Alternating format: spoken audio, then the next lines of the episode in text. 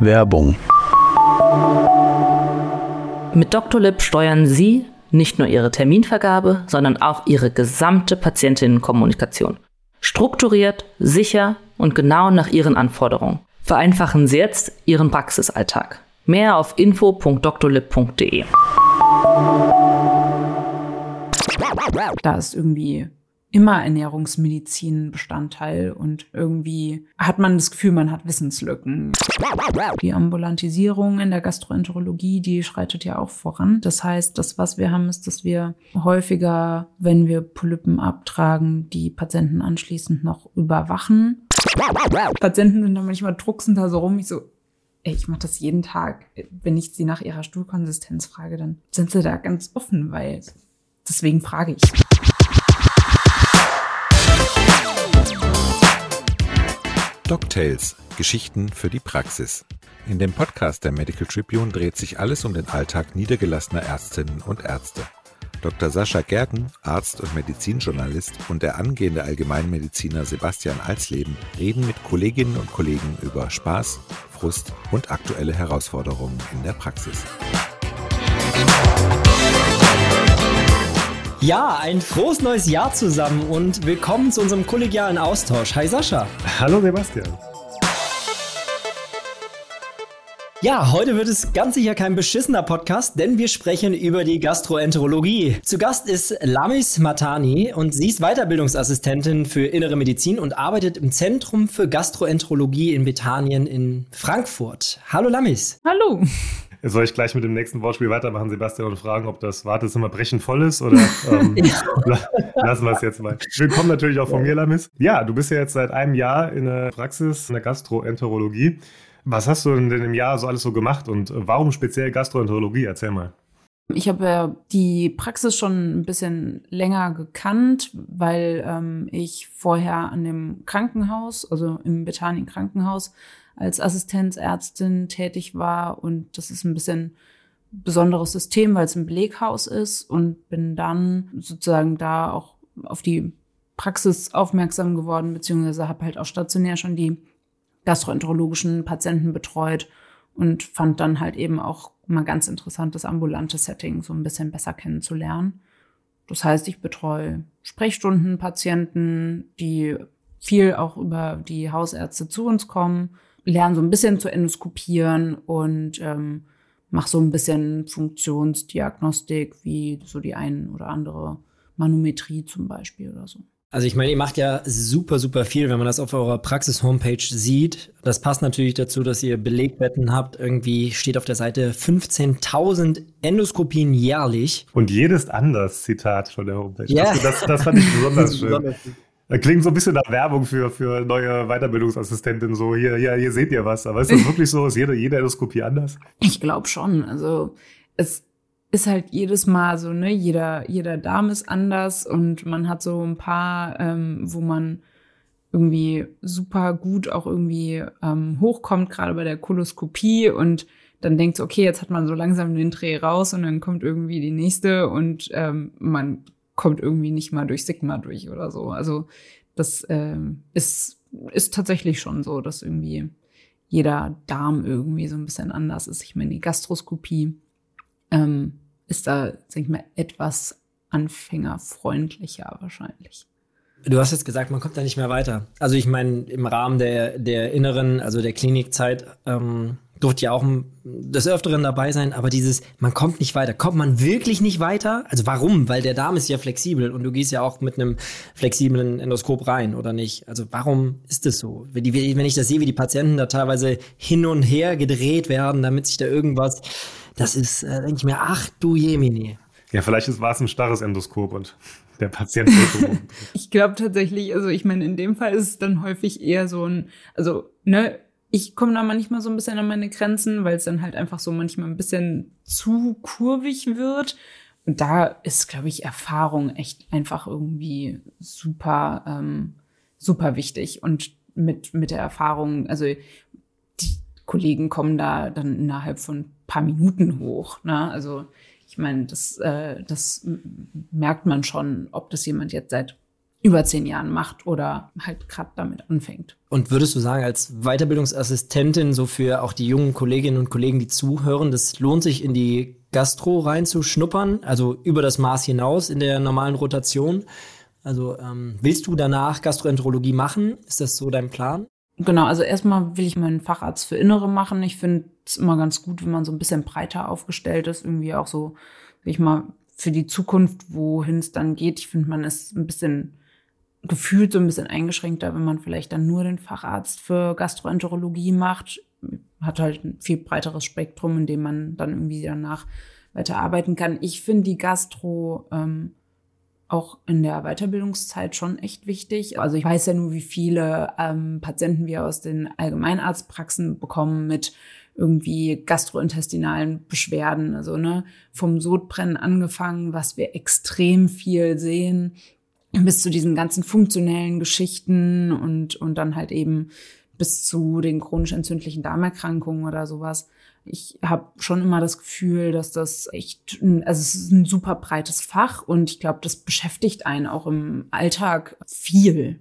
Ja, das, deswegen ist eigentlich die Frage ja durchaus berechtigt, ob man jetzt, wenn man jetzt ähm, Allgemeinmedizin machen möchte, ob man es nicht sowieso mit, mitmacht, weil in der Haushaltspraxis das ganze Erkrankungsspektrum abgedeckt wird eigentlich oder ob es sich halt lohnt, intensiv nochmal ein Jahr Gastro zu machen, um da gut aufgestellt zu sein. Ich finde vor allem, was mich so ein bisschen überrascht hat, wenn man mal vier Jahre stationär war, das ist ja ein total anderes Patientenklientel als das, was du jetzt in der Praxis siehst.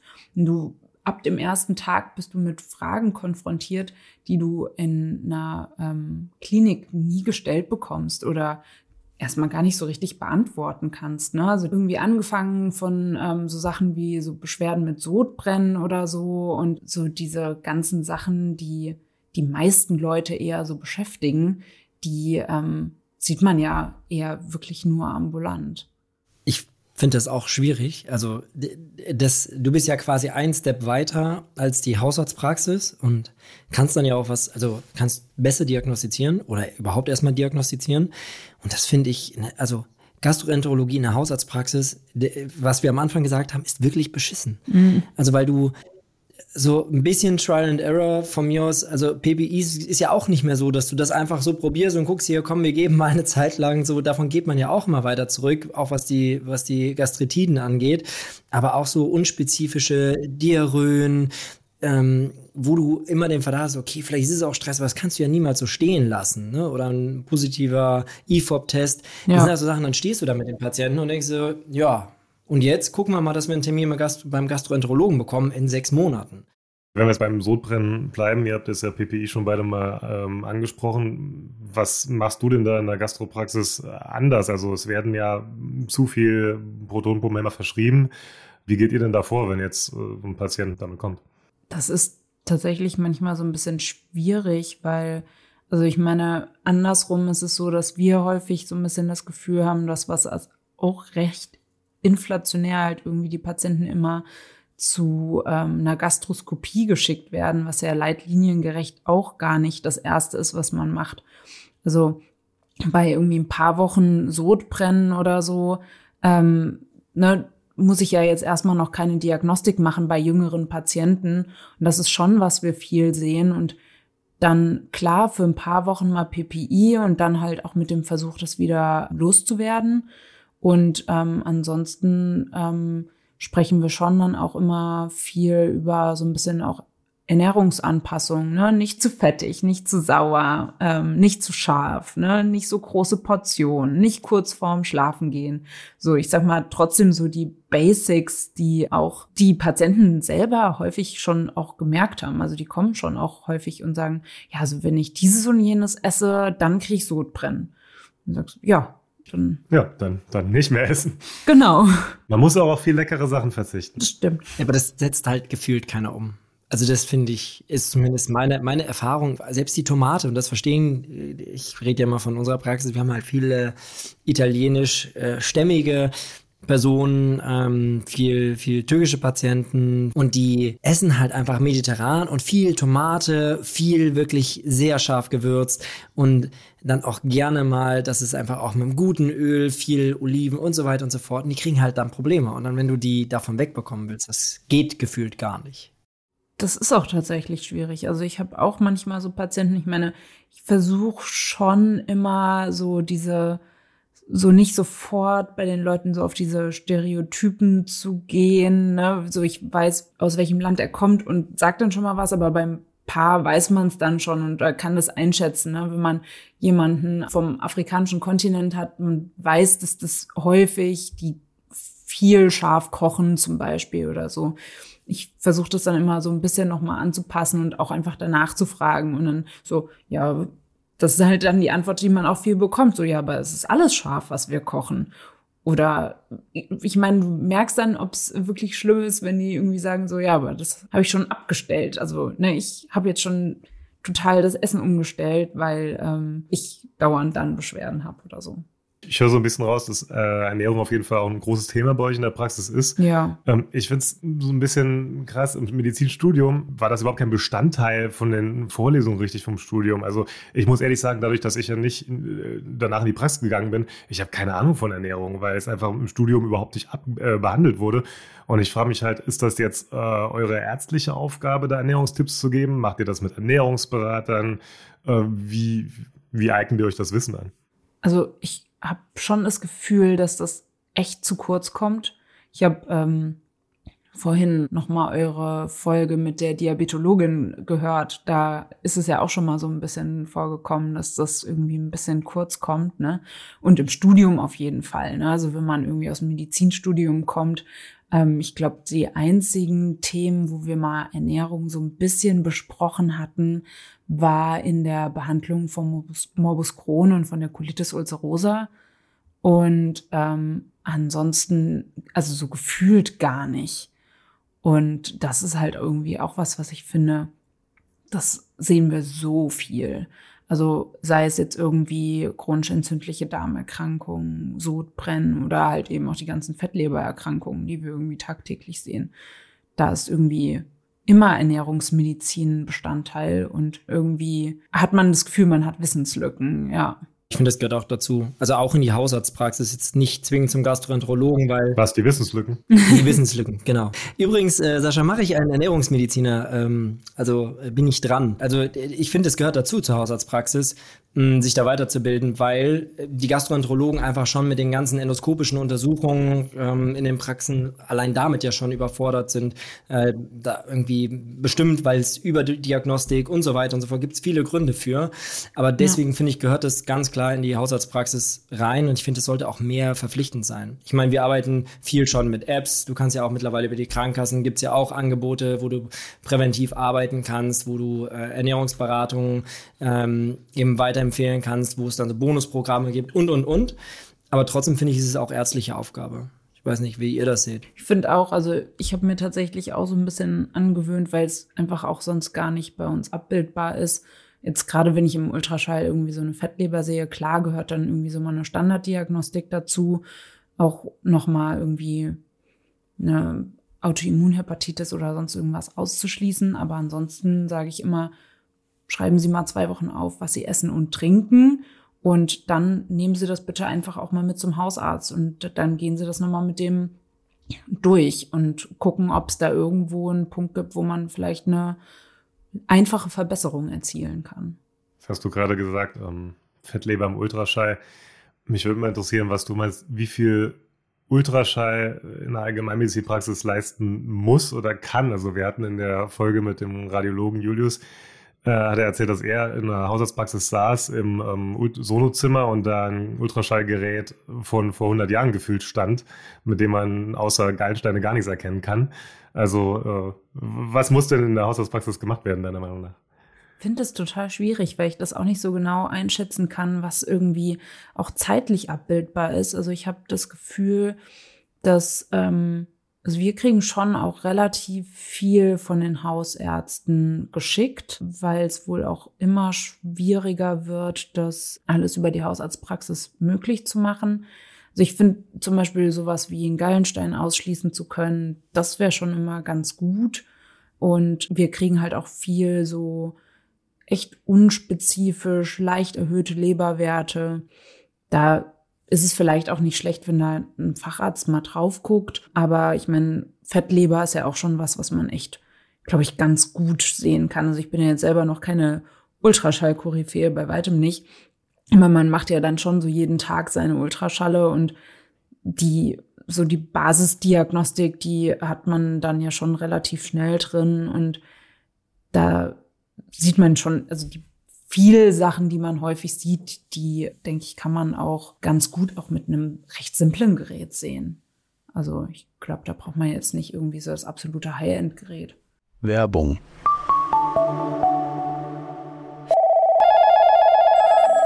Verabschieden Sie sich von ständig klingelnden Telefonen und langwieriger Terminabstimmung. Die digitale Komplettlösung von. Lip erleichtert Ihre Terminkoordination und trägt zu einem strukturierten Kommunikationsfluss mit Ihren Patientinnen bei. Intuitive Funktionen wie flexible Online-Terminbuchung, Überweisungen und Abwesenheitsmanagement vereinfachen Ihren Praxisalltag und schaffen Begeisterung. Mehr auf info.drlib.de. Was würdest du sagen, ist so dein absolutes Highlight in der Gastro, also bisher? Wo du sagen würdest, so als Weiterbildungsassistentin oder sowas, das war so dein Wow-Erlebnis? Oder was würdest du sagen, das ist das, das Coolste an der, an der Gastroenterologie für dich? Also ich muss jetzt gerade überlegen, ob ich jetzt irgendwie so ein Highlight irgendwie nennen kann. Was ich halt mag an der Gastroenterologie ist, dass es so breit aufgefächert ist weil man ja wirklich von Speiseröhre bis zum Dickdarm den ganzen Verdauungstrakt hat und dann halt eben noch Leber, Bauchspeicheldrüse und so weiter auch noch dazu mitmacht. Und ähm, das ist halt, ja, ich finde es ganz interessant, dass es halt eben ein bisschen breiter ist und man manchmal so ein bisschen seine Knobelaufgaben hat. Ja, Knobelaufgabe fällt mir spontan ähm, Zöliakie zum Beispiel ein, sowas, oder diese ganzen Unverträglichkeiten, Histaminintoleranz, wo man jetzt auch nicht weiß, äh, gibt's das, gibt's das nicht. Wie ist das so bei euch in der Praxis vom Anteil und wie geht ihr damit um? Naja, also Unverträglichkeitstests sind für uns tatsächlich jetzt nicht so das, ähm, das Thema. Also wir haben uns jetzt wirklich sehr auf die Endoskopien ähm, spezialisiert und ähm, machen diese Funktionstests nicht mehr.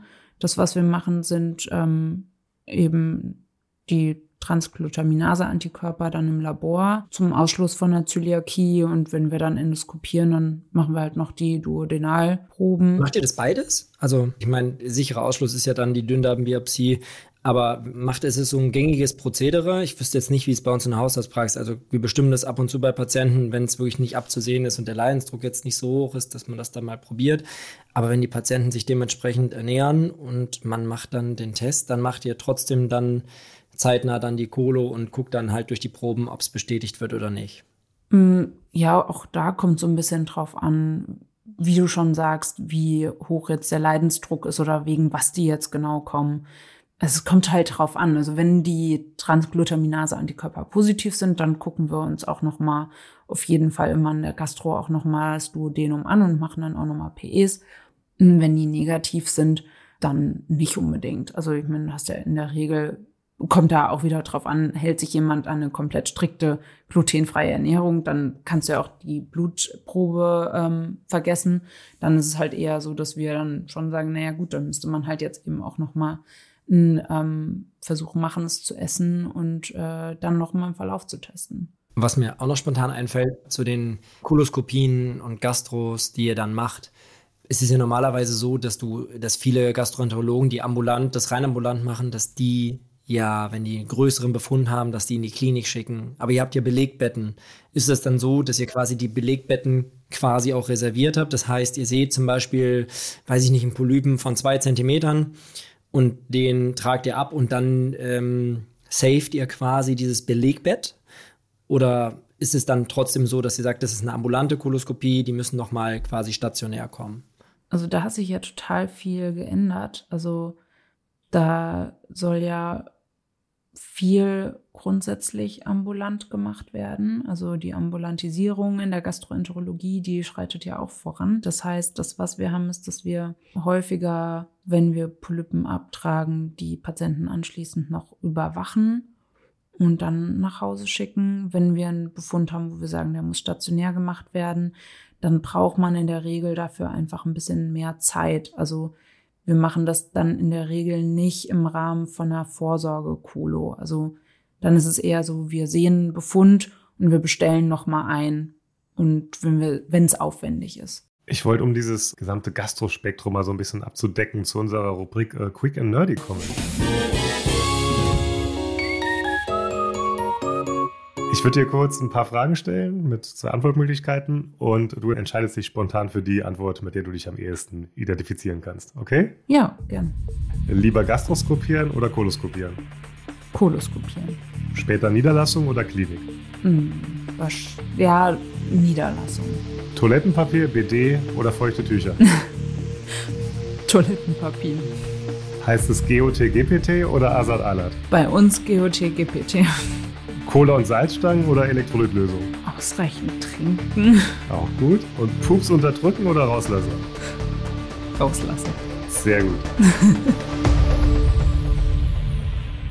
Wir haben das ja in unseren Recherchen so ein bisschen äh, auch nochmal zusammengefasst, auch was die Gastroenterologie betrifft. Und natürlich gibt es bekannte Bücher, die das irgendwie in der Medizin erst und ähm, ja auch dann die Allgemeinheit sicherlich getriggert haben.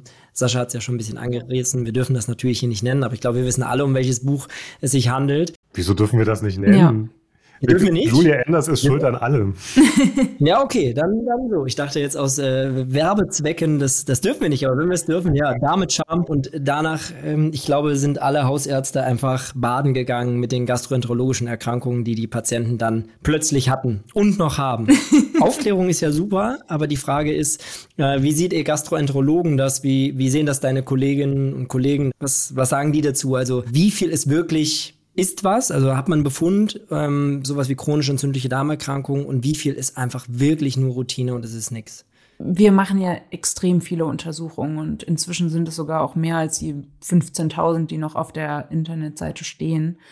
Und davon sind natürlich auch viele Vorsorgespiegelungen. Von daher den Programmpunkt ausgenommen, weil ab 50 ne, soll man ja auch regelmäßig gehen, ist, glaube ich, also schon häufig so, dass der endoskopische Befund unauffällig ist bei Patienten, die ähm, Beschwerden haben.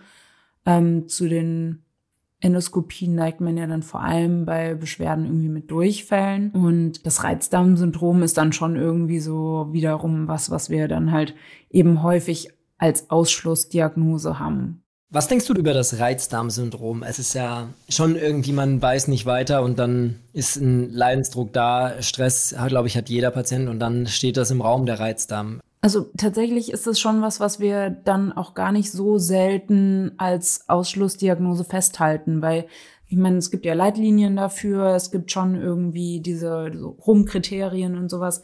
Und wir haben halt schon, dadurch, dass wir diese vielen Patienten haben, Bauchschmerzen, Blähungen, Durchfälle oder Verstopfungen. Das ist schon was, was wir häufig sehen. Und man kann den Patienten aber schon auch häufiger mit relativ simplen Maßnahmen helfen. Also nur wenn man nur Flohsamenschalen oder sowas schon mal, das ist so Step One.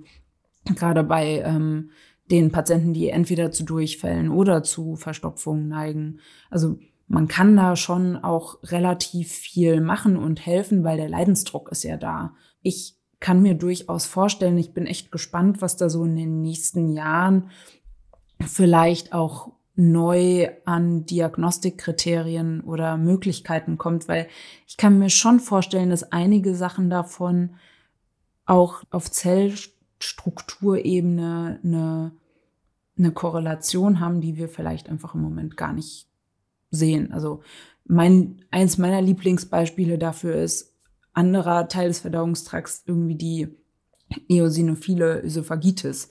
Ich meine, ich habe das im Studium nicht gelernt. Also ich weiß nicht, wie es euch gegangen ist, aber das war zum Beispiel auch so ein Krankheitsbild, das total unterrepräsentiert ist, wo du denkst, ja, der gastroskopische Befund ist total unauffällig, der Patient hat nichts. Ja, also bei mir ist es was anderes gewesen, weil in der Klinik, wo ich auch gearbeitet habe, der äh, Prof der war tatsächlich, hat darin ähm, seine Dissertation geschrieben in der Eosinophilen. Deswegen war gefühlt, jeder Patient hatte eine eosinophile Ösophagitis. Deswegen, das war das andere Extrem.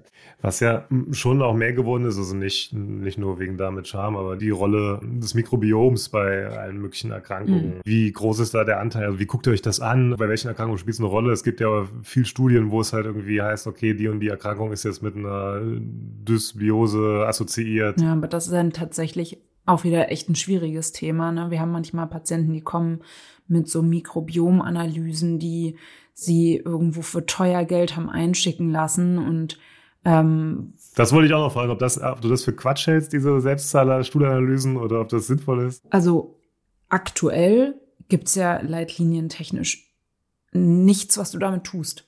Also dann kommen die damit, dann sind sie zum Beispiel total besorgt, weil da Clostridien drin sind. Und ähm, dann sagst du ihnen, ja, aber ein groß, also ein bestimmter Prozentsatz der Bevölkerung hat die, ist kein Toxin nachgewiesen, das Bakterium selber, das darf da sein zu einem kleinen Prozentsatz. Und da muss man überhaupt nichts machen. Und im Moment ist es ja so, dass man mit diesen Mikrobiomanalysen, es gibt keine Konsequenz für die. Also wir machen das nicht. Es ist halt ein Riesenmarkt, ne? Damit wird super viel Geld verdienen.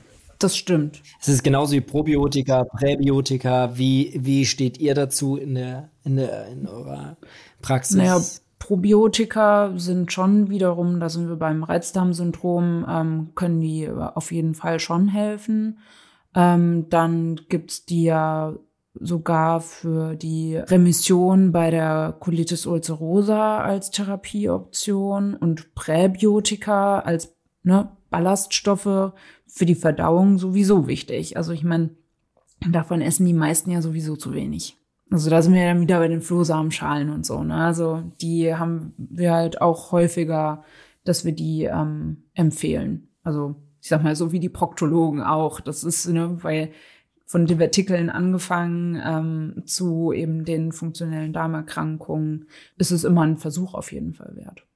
Was ich mich frage, also Probiotika nach Antibiotikatherapie. Was sagt ihr dazu? Macht ihr das? Macht ihr das nicht? Gibt es ja auch sehr, sehr große Marken, die das empfehlen, die da Produkte anbieten. Ja, also in aller Regel muss man das ja nicht machen.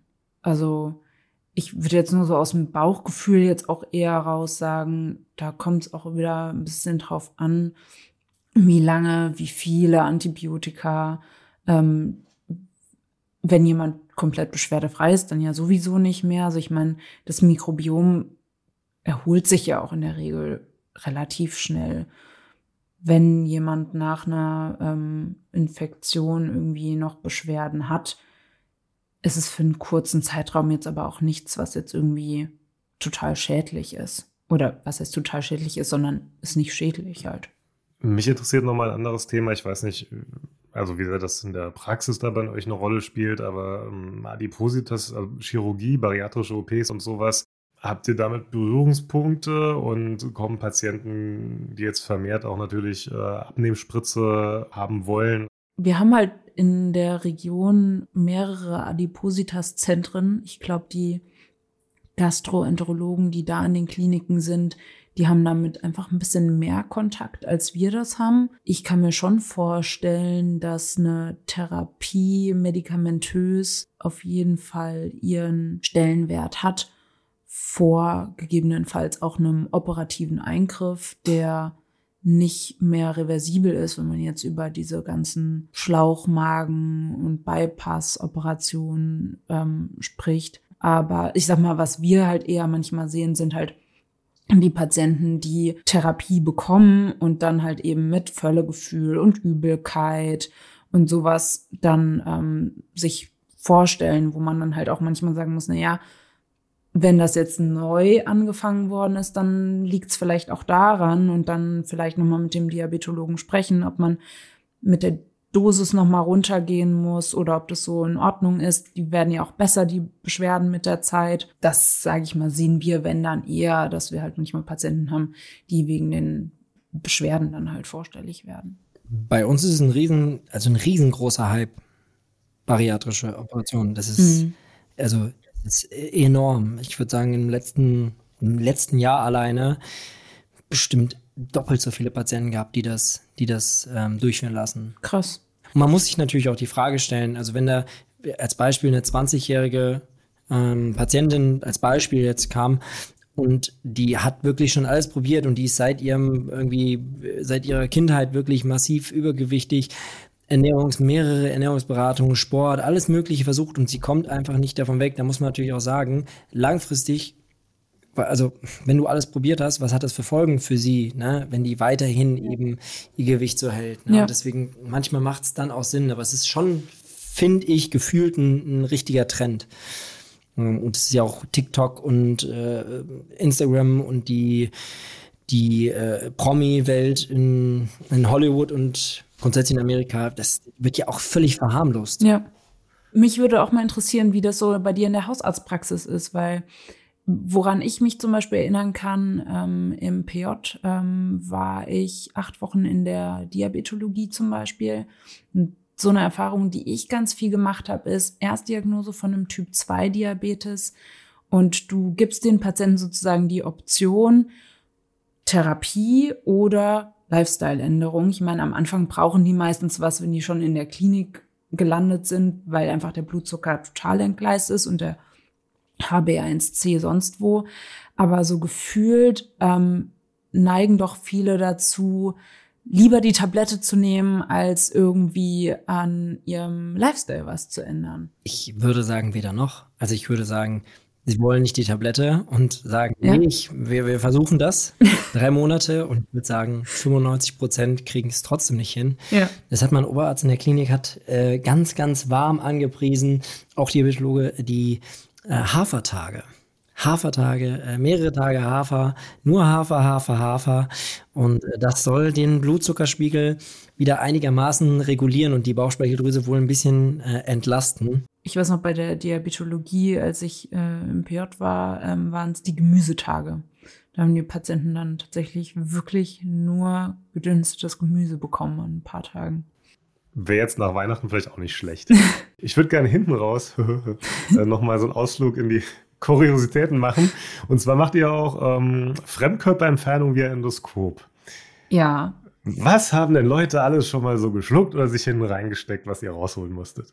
Ach du, also ich kenne tatsächlich da auch mehr so die Anekdoten. Ne? Also ähm, ich sag mal, ich habe auch immer großen Spaß gehabt, so in den ganzen Praktika in der Uni-Zeit mal so zu fragen, ähm, was äh, schon so die ähm, Erfahrungen waren von Barbies bis ähm, den Aufsatz von einem Quirl.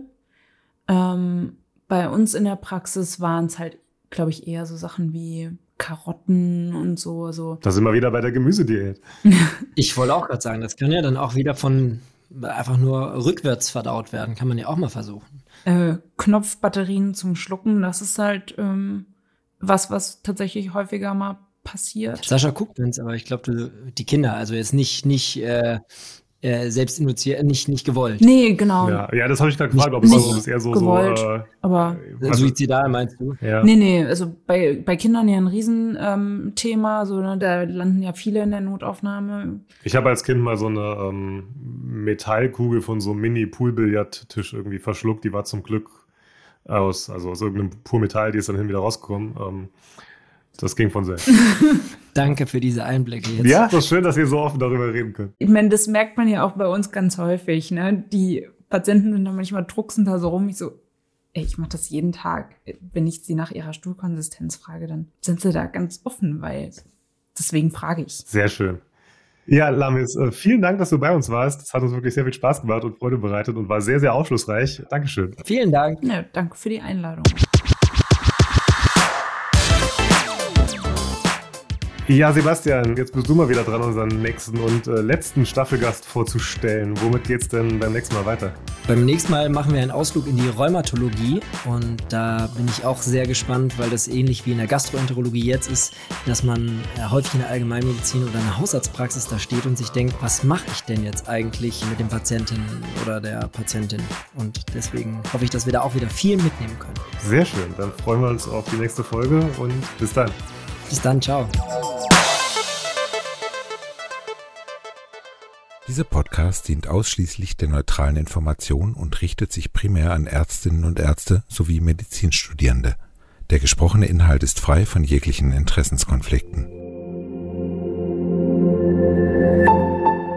DocTales, ein Produkt der Matrix Group. We care for Media Solutions.